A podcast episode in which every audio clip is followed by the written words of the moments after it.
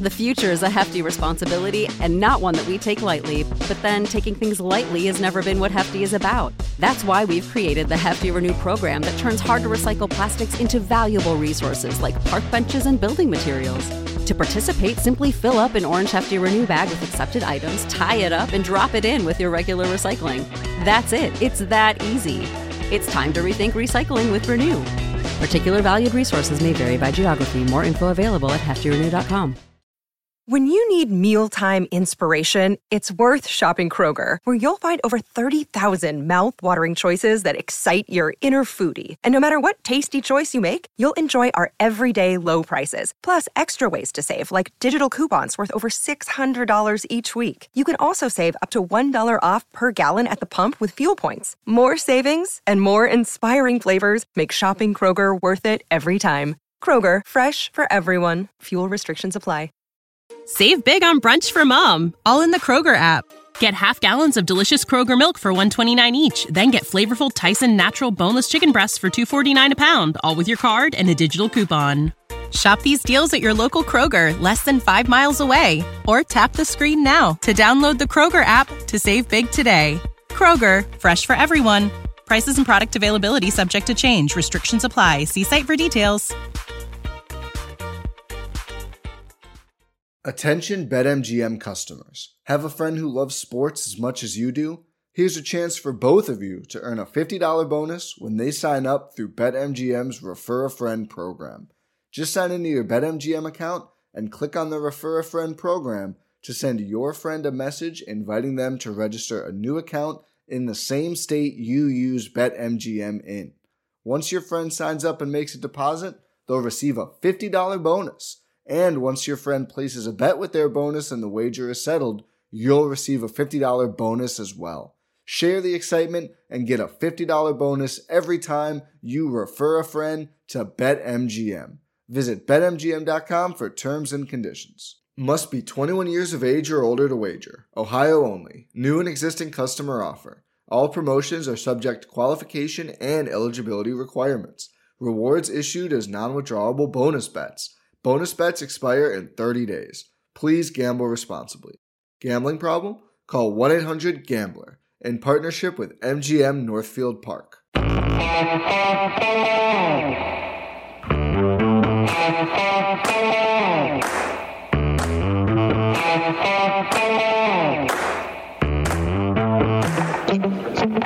Hi, folks. Welcome to another episode of Film Study. This is Ken McKusick. Uh, we're here to talk about the safety position and looking this uh, this episode at the UFAs available, the Ravens' current safety situation, which is complex and got a little more interesting the last couple of days, um, and also the guys out there who are on the market who might be cut by their teams due to their current cap tightness. So we're going to go through a little bit of that. And the guy who's done all the work for this show, Connor Hartman. Connor, how you doing? Doing great. How are you, Ken? Great to have you back again. These are, these are all the work that goes into these uh, in terms of uh, data compiled from all the teams and all the OTC positions. Uh, this this being uh, a safety uh, today, and a lot of players making a lot of money at the safety position, but uh, it's still a little bit of an undervalued position. Big names keep coming up again, and it seems like Tyrann Mathieu for the third time now is is a name that's been tied to the Ravens. Yeah, as an LSU fan, uh, I love Mathieu. I mean, who who didn't who doesn't love the the highlights from these college days of the Honey Badger? And he's been pretty good in the NFL too. Yeah, not bad, I'd say. Yeah. Ravens, Ravens, gave him a little reminder in the in the uh, game they faced him early in the season, uh, where he he had one pick. He might even had two picks in the game, but he but he came close to a, a, a one more pick, whether it was the second or the third uh, in the end zone that would have would have put the Ravens away in that game. Uh, let's talk about the Ravens' current situation at safety, though. And we like to start off with this. Uh, Chuck Clark, the, the leader of the defense in the green dot wearer, I, I, don't expect any changes with that for the next couple of years. The Ravens seem set on keeping the green dot there. I think that there was some manufactured surprise that uh, you know an, an inside linebacker didn't get the dot back, given the Ravens' history of keeping the dot there. But um, the current set of inside linebackers, there's not a guy who's the three down backer that you you really want to commit to on the field.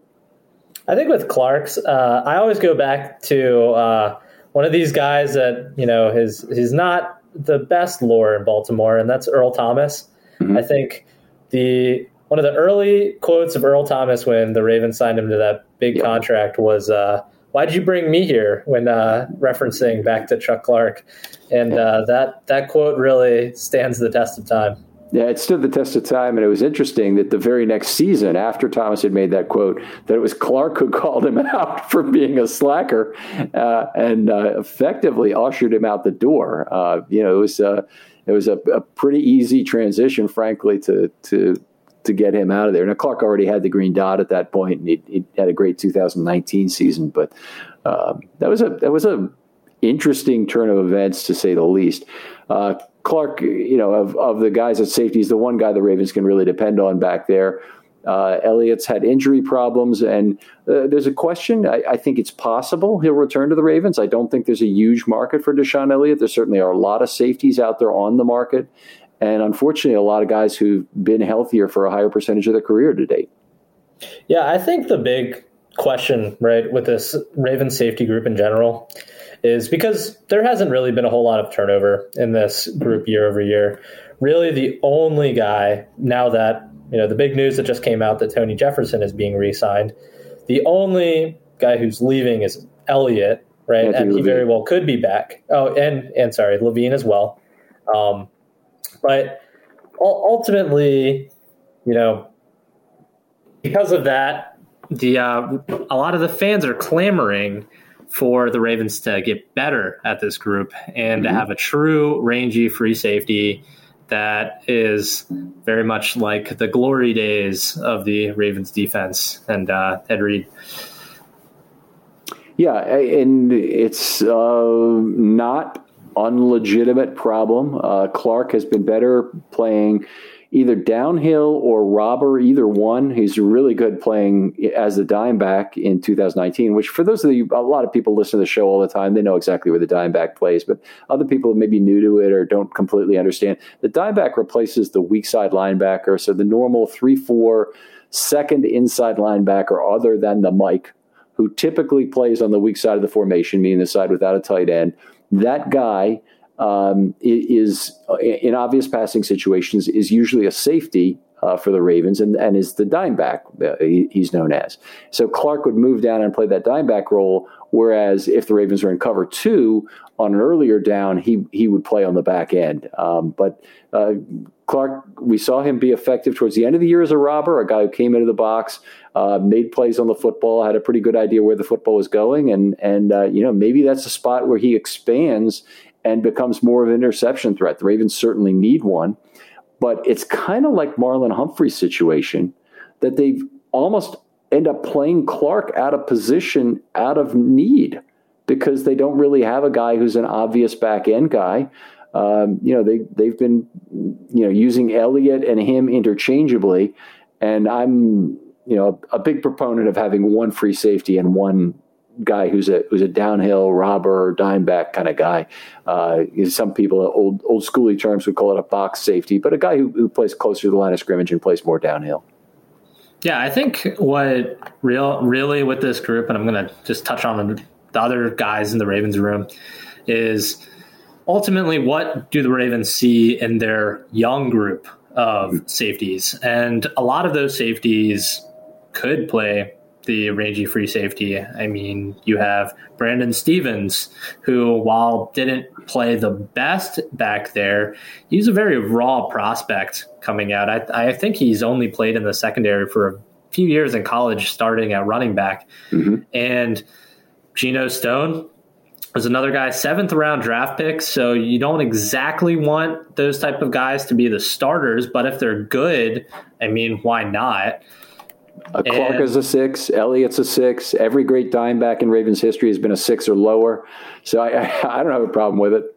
Yeah, I mean, if if the Ravens truly feel like between the group of Ar'Darius Washington, Geno Stone, and Brandon Stephens, one of those guys will step up and really take over the reins in that free safety group, then that'd be awesome because all of them have had some level of experience in that free safety group, and this is really the problem that the Ravens wish they had on the defensive line is there's just a lot of young talent in the Ravens secondary group. And I think that Stone, Washington, and Stephens are all under contract for at least two more seasons. Stone, Washington for three, Stephens for three. Yep, Stone for two.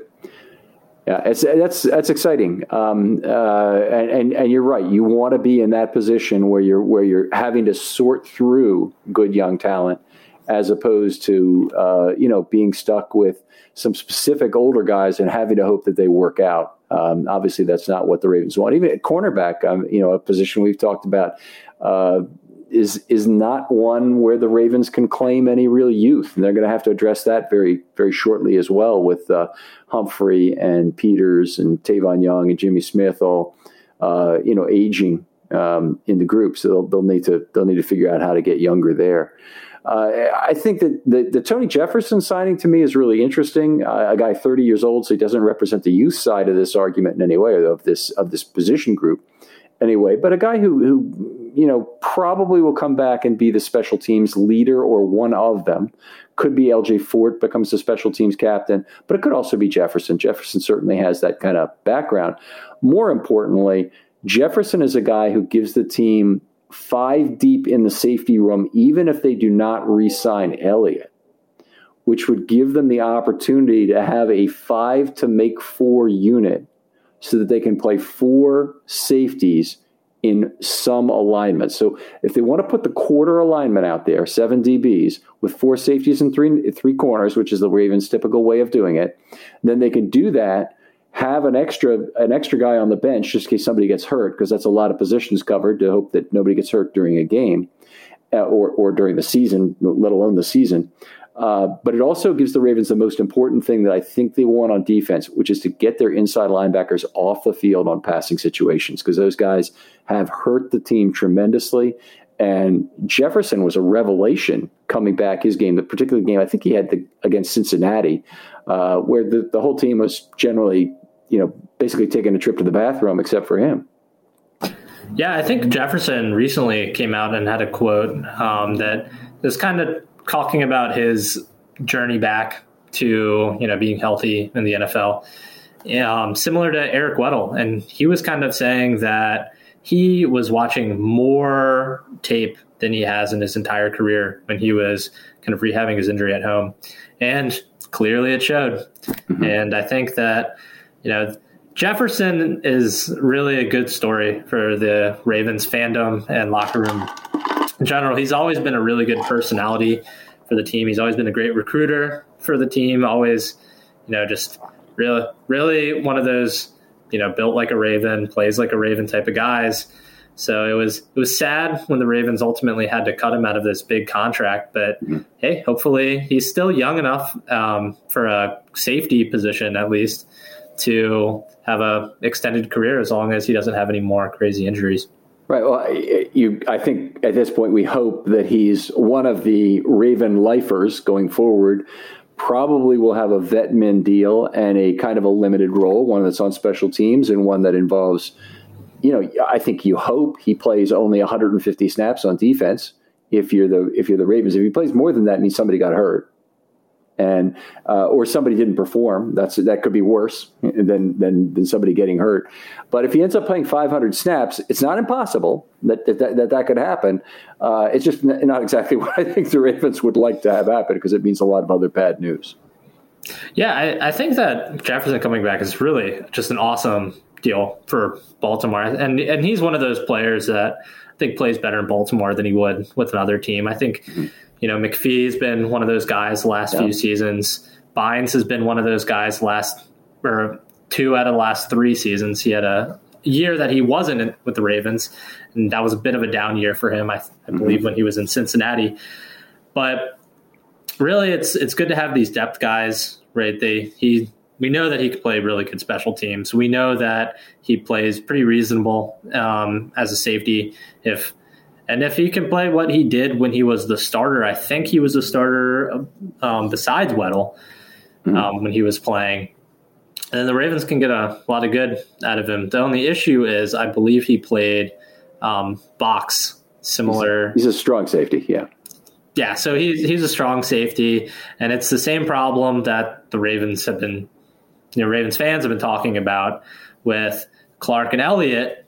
Is you know it's same problem that you're going to have with Clark and Jefferson if Jefferson ends up winning that starting job. From Clark? Or no, no, no, no. I'm talking about next to Clark.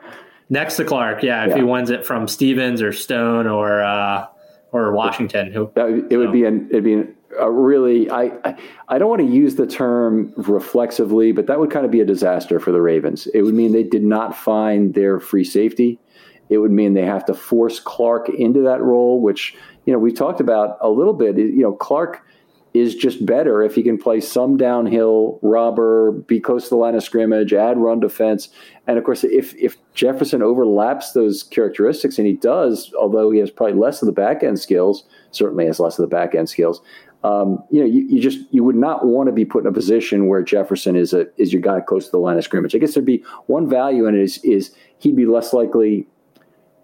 He Clark would be less likely to get hurt in such a situation. Jefferson came to the Ravens. One of the big things he had was run defense. Great run fit player. Really knows where he's supposed to be. Uh, very productive tackler in his last year with Arizona when he was there. Uh, you know we see we see it again. Yeah, I think he had nine tackles and led the team in that Cincinnati game. So uh, you know, there's reason to believe he could do a lot of the things you want out of a out of a downhill safety or a guy who comes in and dime. But uh, you know, I think the ideal situation would be if he comes in in your quarter situation, and maybe he becomes the regular dime back. I'm not going to say that can't happen, but but it, it, that that he comes in mostly when you want seven DBs on the field. And if you decide that's your regular passing down defense, hey, I'm all for it. I'm, if, if they want to do 120 snaps of that on the year, I'm all for that. And, and if he plays dime some, I'm all for that too as well. But I, I don't, I think it would be a very bad thing for the Ravens if Tony Jefferson ended up playing 500 snaps.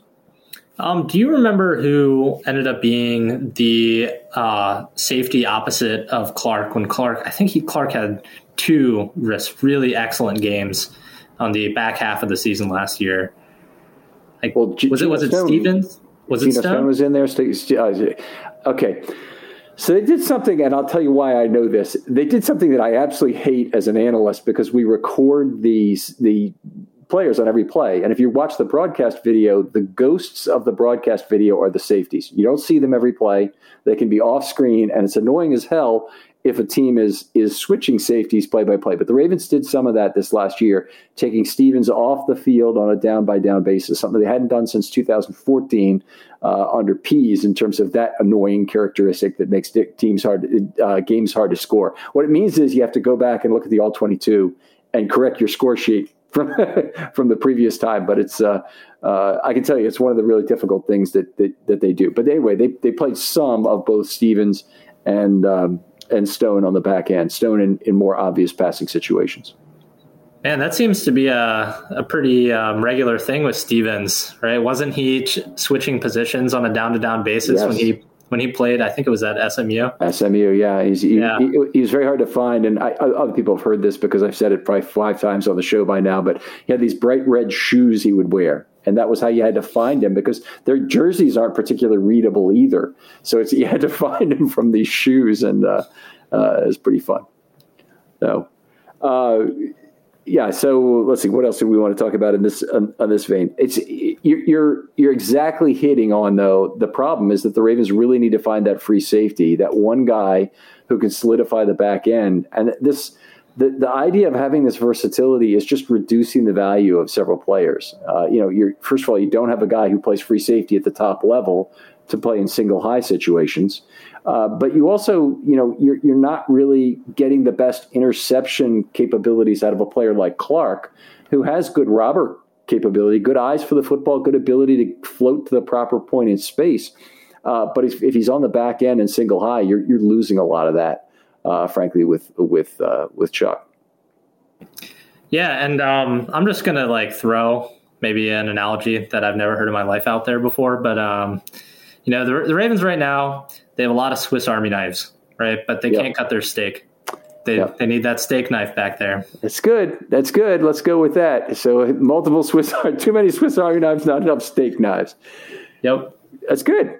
All right, I won't. I won't forget it. that that makes it a good analogy right there. Cool. So, a good metaphor. Yeah, right? I mean the the thing with it is right. Ar'Darius Washington, Brandon Stephens, both of those guys, right? That we talked about it a little bit on our corner show that they can play some slot, right? They have the slot versatility, which is going to help a lot for you know the roster cut down day and you know near August.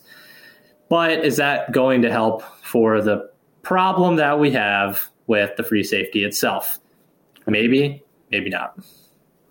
Okay, so let's look to the market now, and maybe we focus on the free safeties in terms of who the Ravens might be looking at. Because I really don't believe the Ravens are going to go pick up a guy who is a he can be versatile as hell, be all over the field, and go to line of scrimmage, unless that guy is a free safety by trade. If he's Ed Reed, well, that's fine. You know, you can, then he'll occasionally crawl down the line of scrimmage and cause a turnover there instead. But uh, but you, you really want a guy who's very comfortable in that single high roll, reads reads well, makes reads well, and then also plays those reads quickly because it's a it's a position like goalie on a penalty shot where you have to you have to often make your decision very early and I'm talking about soccer now as opposed to hockey but you have to make your decision early because you can't cover the entire net and you just got to be willing to be wrong sometimes and you know it's it's a difficult position certainly to uh, uh, you know to find real talent at. But who do you like? Yeah, so there was a podcast recently um, in in the Ravens world, right? That had uh, a few few of the local Ravens guys on it. I, I think they they went and did like a mock of the Ravens off season, mm-hmm. and this was a guy that they brought up, and I'm sorry for if I don't remember the name That's of okay. the podcast right now. Um, but they talked a little bit about Justin Reid, right, mm-hmm. of the Houston Texans, who's one of these young guys. I think he's going to be 25 the course of the year. He had a bit of a down year. I think he kind of got on Culley's bad side or something along those lines and got a bit of a snap reduction. But ultimately, right? He plays free safety and he has a lot of connections in Baltimore. Mm-hmm. I mean, right now, Baltimore has his ex head coach, right? Or ex interim head coach slash defensive coordinator. And um, is it Anthony Walker, right? Yep. Yep. And he's right now, I think, assistant head coach, um, defensive line coach, which, you know, doesn't really have a lot of bearing on Reid. But they also have D'Anton Lynn, who was, I believe, Reid's secondary coach um, on the staff. So he has a lot of connections to Baltimore. He's young. He hasn't exactly played, as I said, the best last year, but he had a few really good years in Houston, and he's young enough to really take over that role and I think thrive in Baltimore. So, and if the Ravens ultimately sign him, that shows a really good character assessment by from the guys that the Ravens currently have on the defensive staff. Yeah, I, I, that would be good. Um, and, and Anthony Weaver obviously will know uh, some things there, but uh, exciting. Uh, that that's a that's an exciting possibility in terms of age. They also signed uh, Jefferson at age twenty five, and and that was one of the big things they had is they wanted an ascending player. And they already knew about some of his weaknesses on the back end in terms of, of being in the right spot. And we people need to flash back on Jefferson because he's beloved in this town, no doubt about it. A beloved Twitter presence, among other things. But in 2019, in that second week of the season against Arizona, he kind of fell on his face for a little bit. Now, there's a lot of trips to the bathroom by players in the secondary. There's a lot of week to week variation. Players aren't great every week, even if they're great overall. But Tony Jefferson really had a bad game against Arizona and a lot of 10 personnel in that game. Uh, a lot of not being in the right place uh, generally in the secondary, and him in particular, in terms of uh, allowing Larry Fitzgerald to run free. Uh, people, if they if they think back to that game and realize just how close it was to being the you know the Ravens being one and three to start that season, uh, it was uh, it was a, it was kind of a scary scary game for the Ravens. They finally they did get things straightened out. Maybe it was even the best thing for them that they had three really bad defensive games in a row and they and they got their defense settled out. But Tony Jefferson, a guy uh, that, that came to the Ravens certainly with uh, with the idea that he was going to be an ascending player and be a better back end player than he ended up being. And I think that the the things that he brings you now are things the Ravens can really use that they don't have in their linebackers. But Tony Jefferson is really more of a linebacker than he is a safety. Now, eh, that doesn't mean that these 25 year old safeties all need to be branded with the same, you know, letter, because Jessie Bates is a hell of a ball hawk, and Darren Reed could be. Uh, so let's see how that works out. yeah, Justin. Yeah, Justin Reid. But Justin, yeah, sorry. That's all good. I, I, think I got Weaver's name wrong for a little bit too, so it's uh, one for one. But yeah, I mean, kind of what you were saying though is safety is one of those positions where it's really a lot of technique based and less with this youth like athleticism because that's really you know if, if you're young athletic it's you're oftentimes going to be playing at the corner position even which um, you know happens sometimes corners then ultimately transfer to becoming safeties late in their career. I know a lot of fans were clamoring for that with Jimmy Smith mm-hmm. uh, last season. But so with like somebody like Reid being 25, even if he had a down year, that really just means that the Ravens coaching staff can build him up more and more, build him on that technique, and he has that athleticism to be a really great safety back there. It, it, definitely would be a gamble in, in his case. He hasn't really played at a level that's deserving a high contract, so so he's the kind of guy who uh, probably won't make top money. Uh, youth is the big thing going on on his side. If you look at another one of the the young players, is a guy the Ravens just had, Jayron Kearse. Uh, he's he's really more of a strong safety than a free safety at 6'4", 215, so he's he's a mammoth guy for a safety, certainly. Uh, but they had him uh, just as early as 2000, as recently as 2020. In fact, for a while, I was confusing him with Chris Westry as a guy that they they they're both six four, and you know they're both you know kind of big, rangy looking guys who are much too large for their position. Uh, but but Kearse uh, really had a great year for Dallas this last year. Oh yeah, he had a great, great season, and he played like over a thousand snaps there. I mean, he he's gonna get paid. He's yeah, yeah. I mean, I think Dallas is probably going to pay him, even though they have you know a bad cap situation. Ultimately, they'll they'll probably find a way to make it work. I mean, that's just the kind of team Dallas is, right? They they usually don't give up on their players too quick. I mean, Randy Gregory has been a guy who has been in the league for a really long time, and like the last couple years is when he really came on strong. Mm-hmm. Just and that's just kind of the type of mentality Dallas has. I mean, Garrett, but it, it bites him in the butt sometimes. With uh, Jason Garrett, probably should have left them a little bit earlier than he did. pick, pick me a free safety you think makes sense for the Ravens that that is a guy they could stick on the back end have, have and be their single high guy. Well, we got let's let's talk about the elephant in the room, right? Let's let's talk a little bit more about Tyrann Mathieu because that's that's the guy that all the Ravens fans are talking about right now. He's the guy who's generating, you know, other than Za'Darius Smith, he's generating all the eyeball emojis mm-hmm. and everything like that. And you know, just about everybody on Ravens Twitter is clamoring for the Ravens to sign Tyrann Mathieu to some sixteen million dollar contract. Right? You, would you think that would be a good idea, Ken?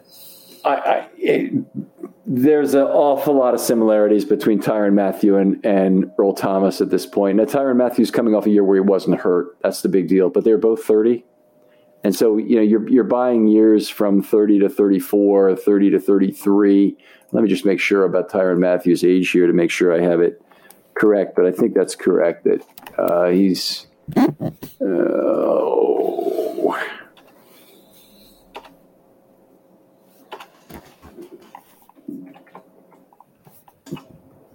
There he is. Okay, so Tyrann Mathieu will be 30 in May. So you'd be buying years from 30 to 33 if you sign him to a four year deal. And I think that's exactly what they did with Earl Thomas, if I recall correctly. It's always very risky to do something like that. Uh, they just they just got through a period where they got away with it with Calais Campbell with a two year deal. Uh, and they're also in the process of not getting away with it with Derek Wolfe, it would appear. So we're gonna we're gonna see how that works out. It's a this is a, a really big contract too. It's not like Derek Wolfe where the the wager is a lot smaller. You know, if Tyrann Mathieu is going to hold a significant amount of the cap if they do it. I, I would honestly rather. This is a you know probably a, a very extreme 80% of the player at 20% of the price and, and get Geno Stone. And maybe it's 60% of the player at 20% of the price. But the, the, the 20% of the price is what's really attractive about it and the possible ascension of a player like Stone. Yeah, and the issue with Mathieu is, and obviously I, I love Tyrann Mathieu. I think that he's an excellent, excellent player, but he hasn't been, you know, completely beside the injury bug for his career. Mm-hmm. Um, he's he's had a few injuries over the course of his career, and what, exactly what you're saying is he's a well, he's still fairly young and still has a lot of years, you know, potential on his contract. It's really risky to sign a guy that's already 30 to a huge deal. Mm-hmm. And I mean, if the Ravens want to go all in, if if that's really what they want to do, yeah, sure, he fits that mold of an all-in guy who's played really well back there, absolute ball hawk. He fits exactly what the Ravens want in in the role of that, you know, rangy free safety. But is that where the Ravens want to push all their chips? That's right. really the question. And, and, is he the guy? I mean, I, I would say the, the guy I would counter with is Jessie Bates, who probably didn't have as good a year in 2021 but is five years younger. And and he's been a terrific ball hawk. I mean, Mathieu has how many interceptions does he have? So Mathieu has six fumble recoveries in his career and 26 interceptions. And Jessie Bates in a lot fewer games. Uh, let me just give you the, the stats here. Then they've also been more turnover base based in Cincinnati. Jessie Bates in four seasons has had 10 interceptions and recovered two fumbles. He's actually cut down a little bit on his interception rate uh, recently, but uh, but been a ball hawk. Now, been a second team All Pro, and and he's only missed one game. Oh, sorry, two games in a four year career, both of them last year.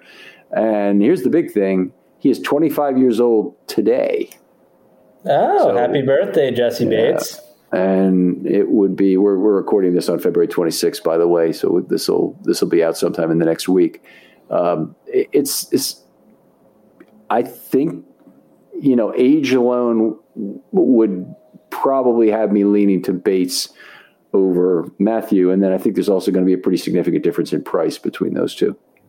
Yeah, um, I mean, yeah, they're probably both going to be in that that really expensive range, that 15 plus million dollar deal, and yeah, I, I love Jessie Bates too. I, th- I think he could be an excellent, excellent player in Baltimore, right?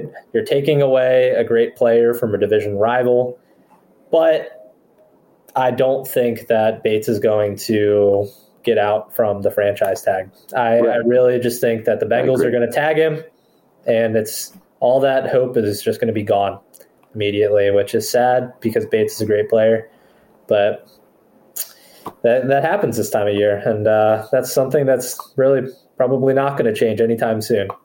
Right, I, I would agree. I think it's it's unlikely he leaves Cincinnati. Their cap situation would tell you they're they'd be fine with a uh, uh, with a franchise tag player, and then that gives them, of course, time to get the a long term deal worked out with them. And, they, and yeah, I, I, imagine they probably will. I'll counter with another guy um, too, right? And he's you know, a year younger than Tyrann Mathieu, is uh, Marcus Maye with the uh, the Jets. I think Maye the Maye case is a little bit different than the Bates case, right? Marcus Maye had a really excellent 2020 season, very similar to Bates. Had a down year in 2021, pretty similar to Bates. The only issue with Maye versus Bates is that it appears that the New York Jets did something to irritate Maye last offseason, and he may want to be out of there. Also, because it was kind of more publicized, things like that, and maybe Maye is looked at less in terms of the league than you know Bates or uh, Tyrann Mathieu. You might be able to get Marcus Maye for a couple million dollars cheaper a year than both of those guys. And you know, it's oftentimes it's it's hard to put your bet on a guy, you know, like that because really the where where's like the distinction between a player that's outspoken and a player that is a problem in the locker room. And if you know the Ravens do their homework, they feel like Maye can be a really good guy for them. You know, play like a Raven, et cetera, et cetera. Right? I think that he could be a really good pickup. I'm. I would have concerns about going for Maye because he's coming off a mid-season Achilles injury. So I'd like to try and understand where he is in the rehab before doing something like that. He could. I mean, uh, he, he's a reasonable choice in terms of uh, you know a, a, certainly a high quality safety. Um, I would be a little bit concerned about that, and you know he's he'll be 29 in a few days. On March 9th, he'll be 29. Okay. So he's uh, you mentioned that I think already. Um, a lot of birthdays coming up. Yeah, the, safety group. There, there you go. Um, I, I, I, I'd be okay. Uh, I'd, I'd want to get him at the right price. I wouldn't. I, I, he's not a guy that I'm like super excited about to be the Ravens free safety of the future because I'm not sure how long of a future there is, or even if he'll be able to start the season. Honestly. Yeah, and and another guy too, right? This is going to be like the the ultimate like not sexy player for the Ravens to get and put back there, but I, I think that it, he could at least start a year or two um, if he ends up getting out of New England, and that's Devin McCourty. we just we just talked about right that players can play pretty old at the uh, the safety position. McCourty is 35. Uh, 35 season starts. Yeah. Before the season starts, right? And this would be one of those moves that would be pretty cheap, right? And you're not going to be signing McCourty to a big deal like these other guys. But if you want really high quality safety play for at least a couple years towards the tail end of their career, you could slot in McCourty and then have him develop some of the young guys on the Ravens roster. I mean, that's that's you know, it's not un, impossible. He's he's been an incredibly durable performer for all his seasons. I mean, he's he's practically played every game his entire career. Uh, at you know, he's he's almost like a Calais Campbell type signing at age 35. A guy you you think even at that age can probably play can, can probably give you a full season. Um, I just I I don't if if the depending on what the price tag is, I really don't believe he's somebody the Ravens should be investing a lot in, especially when they they really have this offseason, the way I look at it, one big bet to make. And, and that's assumes they assuming they get Peters back.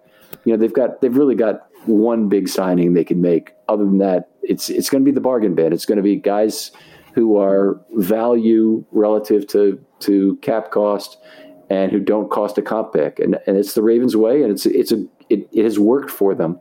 Uh, so it's really hard to to you know say that's not the way to go. But Devin McCourty just would be the antithesis of that. You know, picking up a a free agent from a conference rival.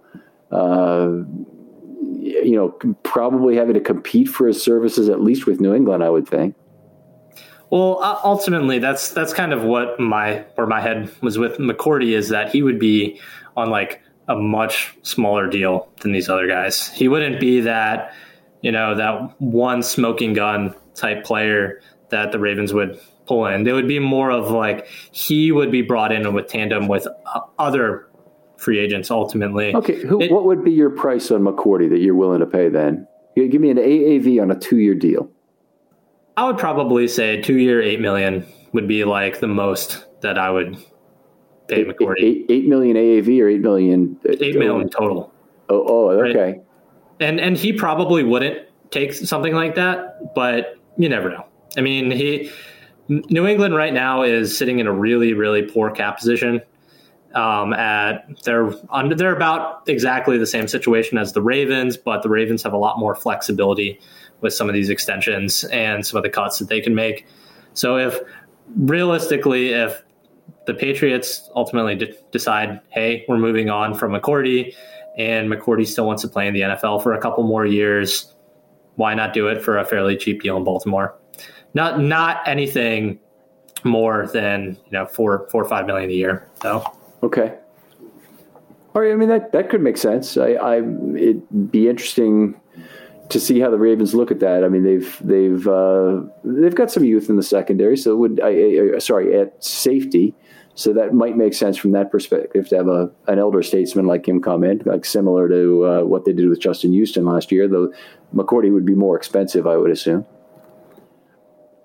And um, well, I'll, I'll talk on another couple guys that they're similarly they're going to be more on the bottom end of the free agent market, but mm-hmm. um, could provide some really good depth. Have have given some quality starts, and I'll, I'll start there with uh, Malik Hooker. He he was a guy who you know, was drafted very highly in you know Indianapolis. He's still pretty young at uh, 26. Either you know I think going into the season He's played reasonably well um, over the course of his career. Not enough to, you know, get him a extension in Indianapolis due to his injuries. But if the Ravens can similarly get him on a pretty small deal, right? He played pretty well in Dallas this last season, um, and he he had a reasonable amount of snaps. You know, about 450 snaps the course of the year. He could be a guy that they could bring in and play some good good football for them and um, have some potential upside for future dealings. I, I know that Voss uh, from Baltimore Beatdown really liked him uh, last year as a potential pickup for uh, for the uh, Ravens. Uh, you know, a guy who been in the league a few years, certainly. Uh, he ended up playing this last year for for pretty close to the vet min, but there was a fair amount of it guaranteed. If you get him at the vet minimum, I, I don't think I have any objection to it. I, I don't know if he'll be quite that cheap. He's not uh, he's not that old, right? Meaning he's, he's right around yeah, 26. Oh, Malik Hooker's only 26? Man, yeah, like he's been around forever. No, no, he was. I think he was in the same draft class as Humphrey. Okay.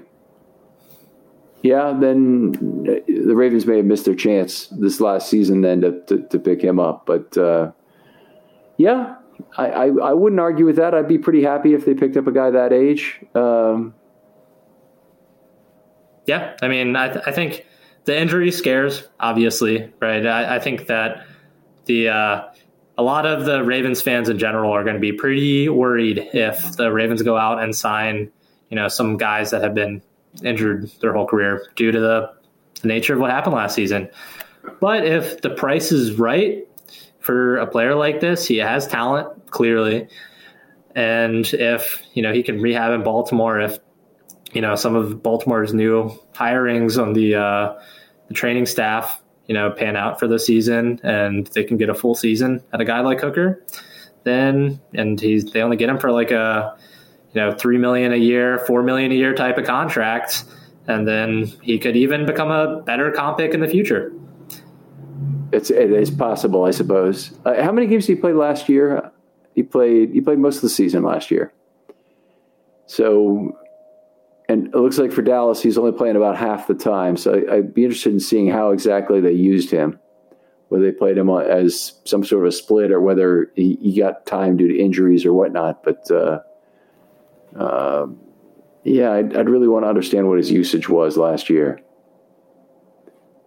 Uh, and uh, one, one more guy I want to touch on too. Um, some kind of same situation. He's he's a little bit older though.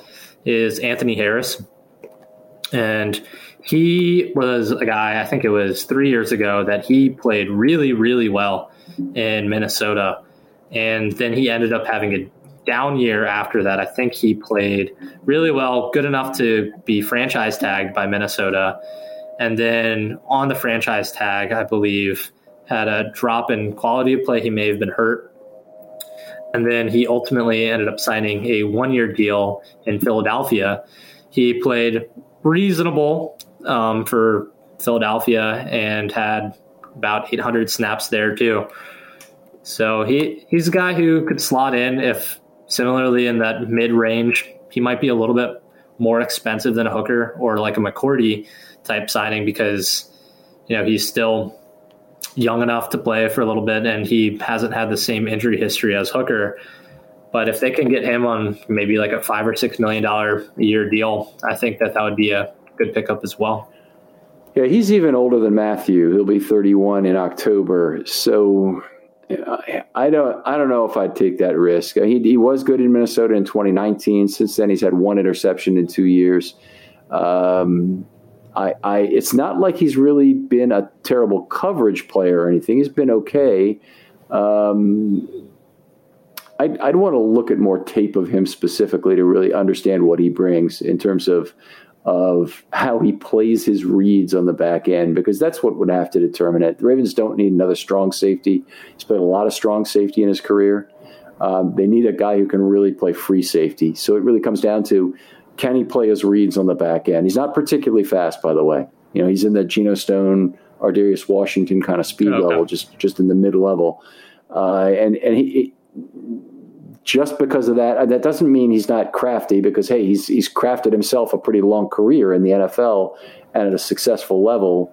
Uh, so so he might he might be you know the guy the Ravens would would be comfortable with on the back end. But I'd really want to watch more tape of him before I'd uh, you know bring in a 31 year old guy to, to to play the position. Well, ultimately, the biggest difference between like a Harris and a Mathieu is a $10 million deal price or $10 million a year price tag. Yeah.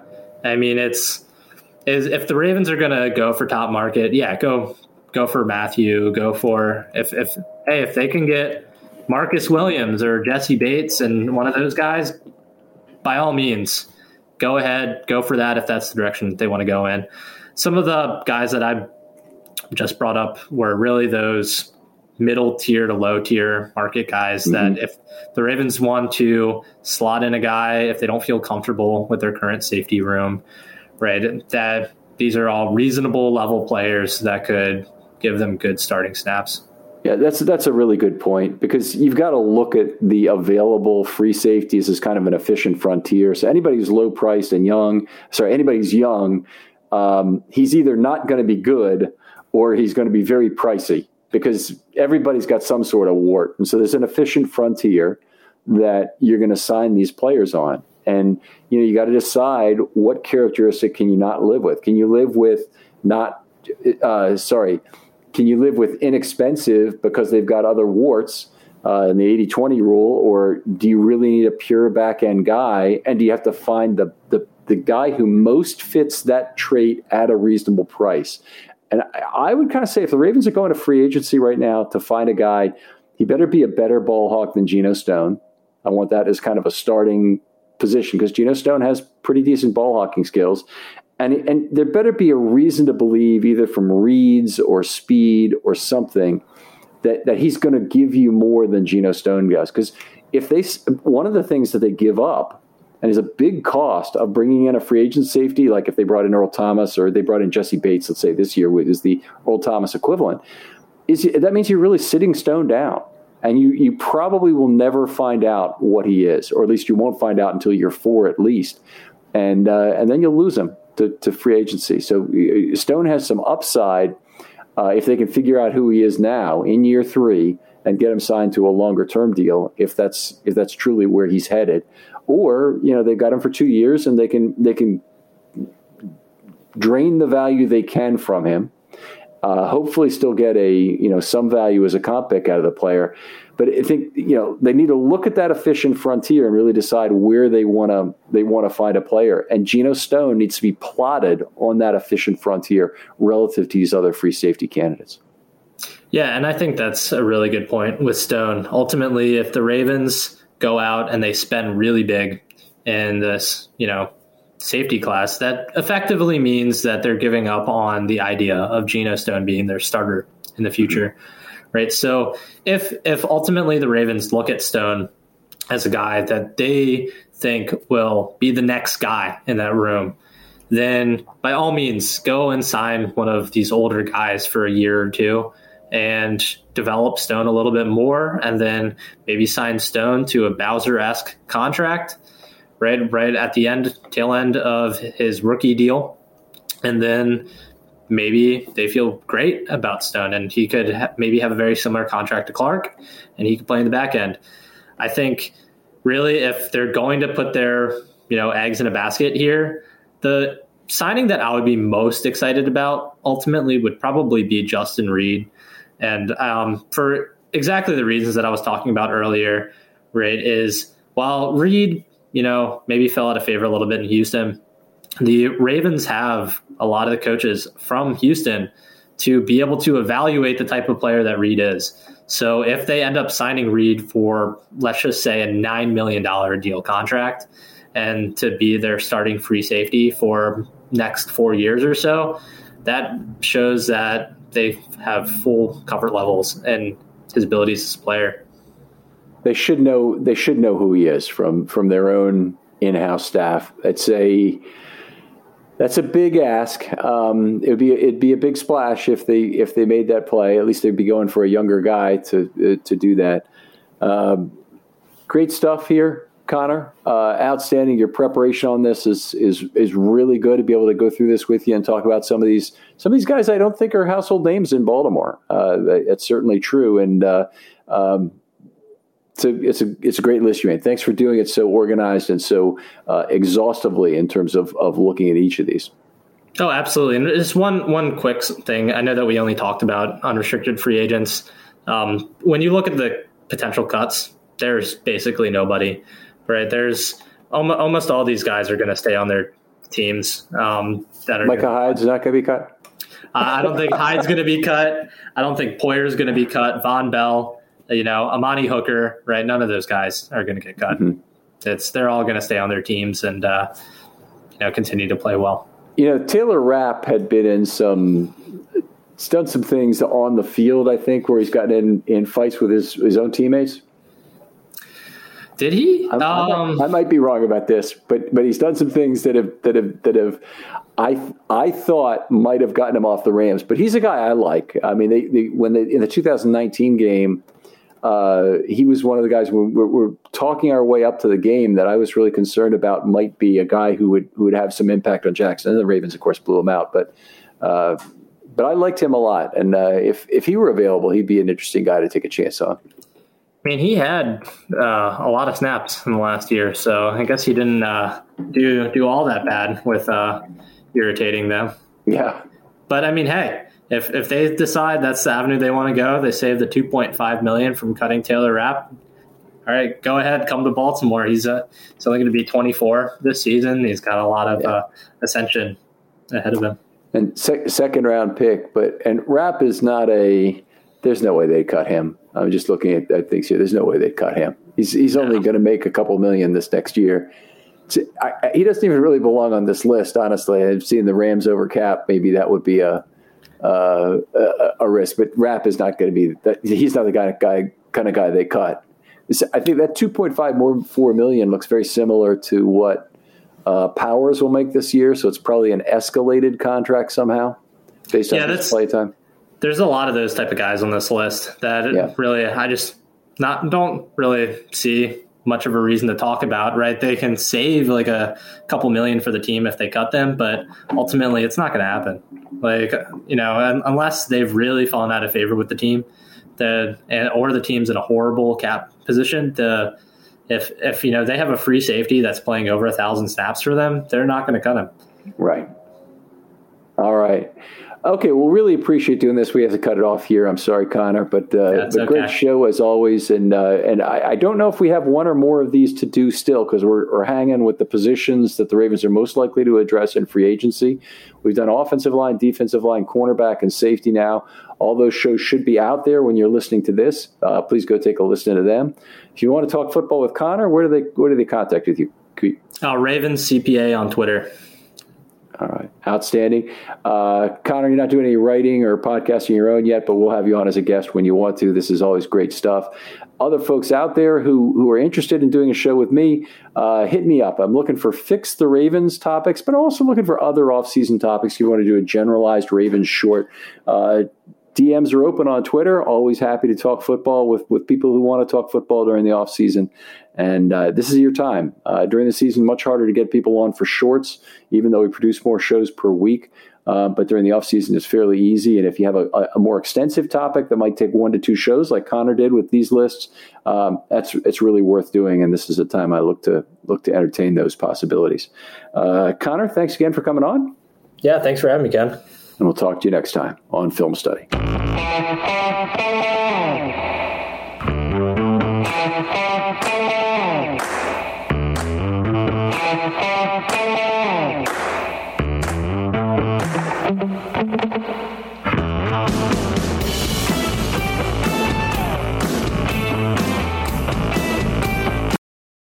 This is the story of the one.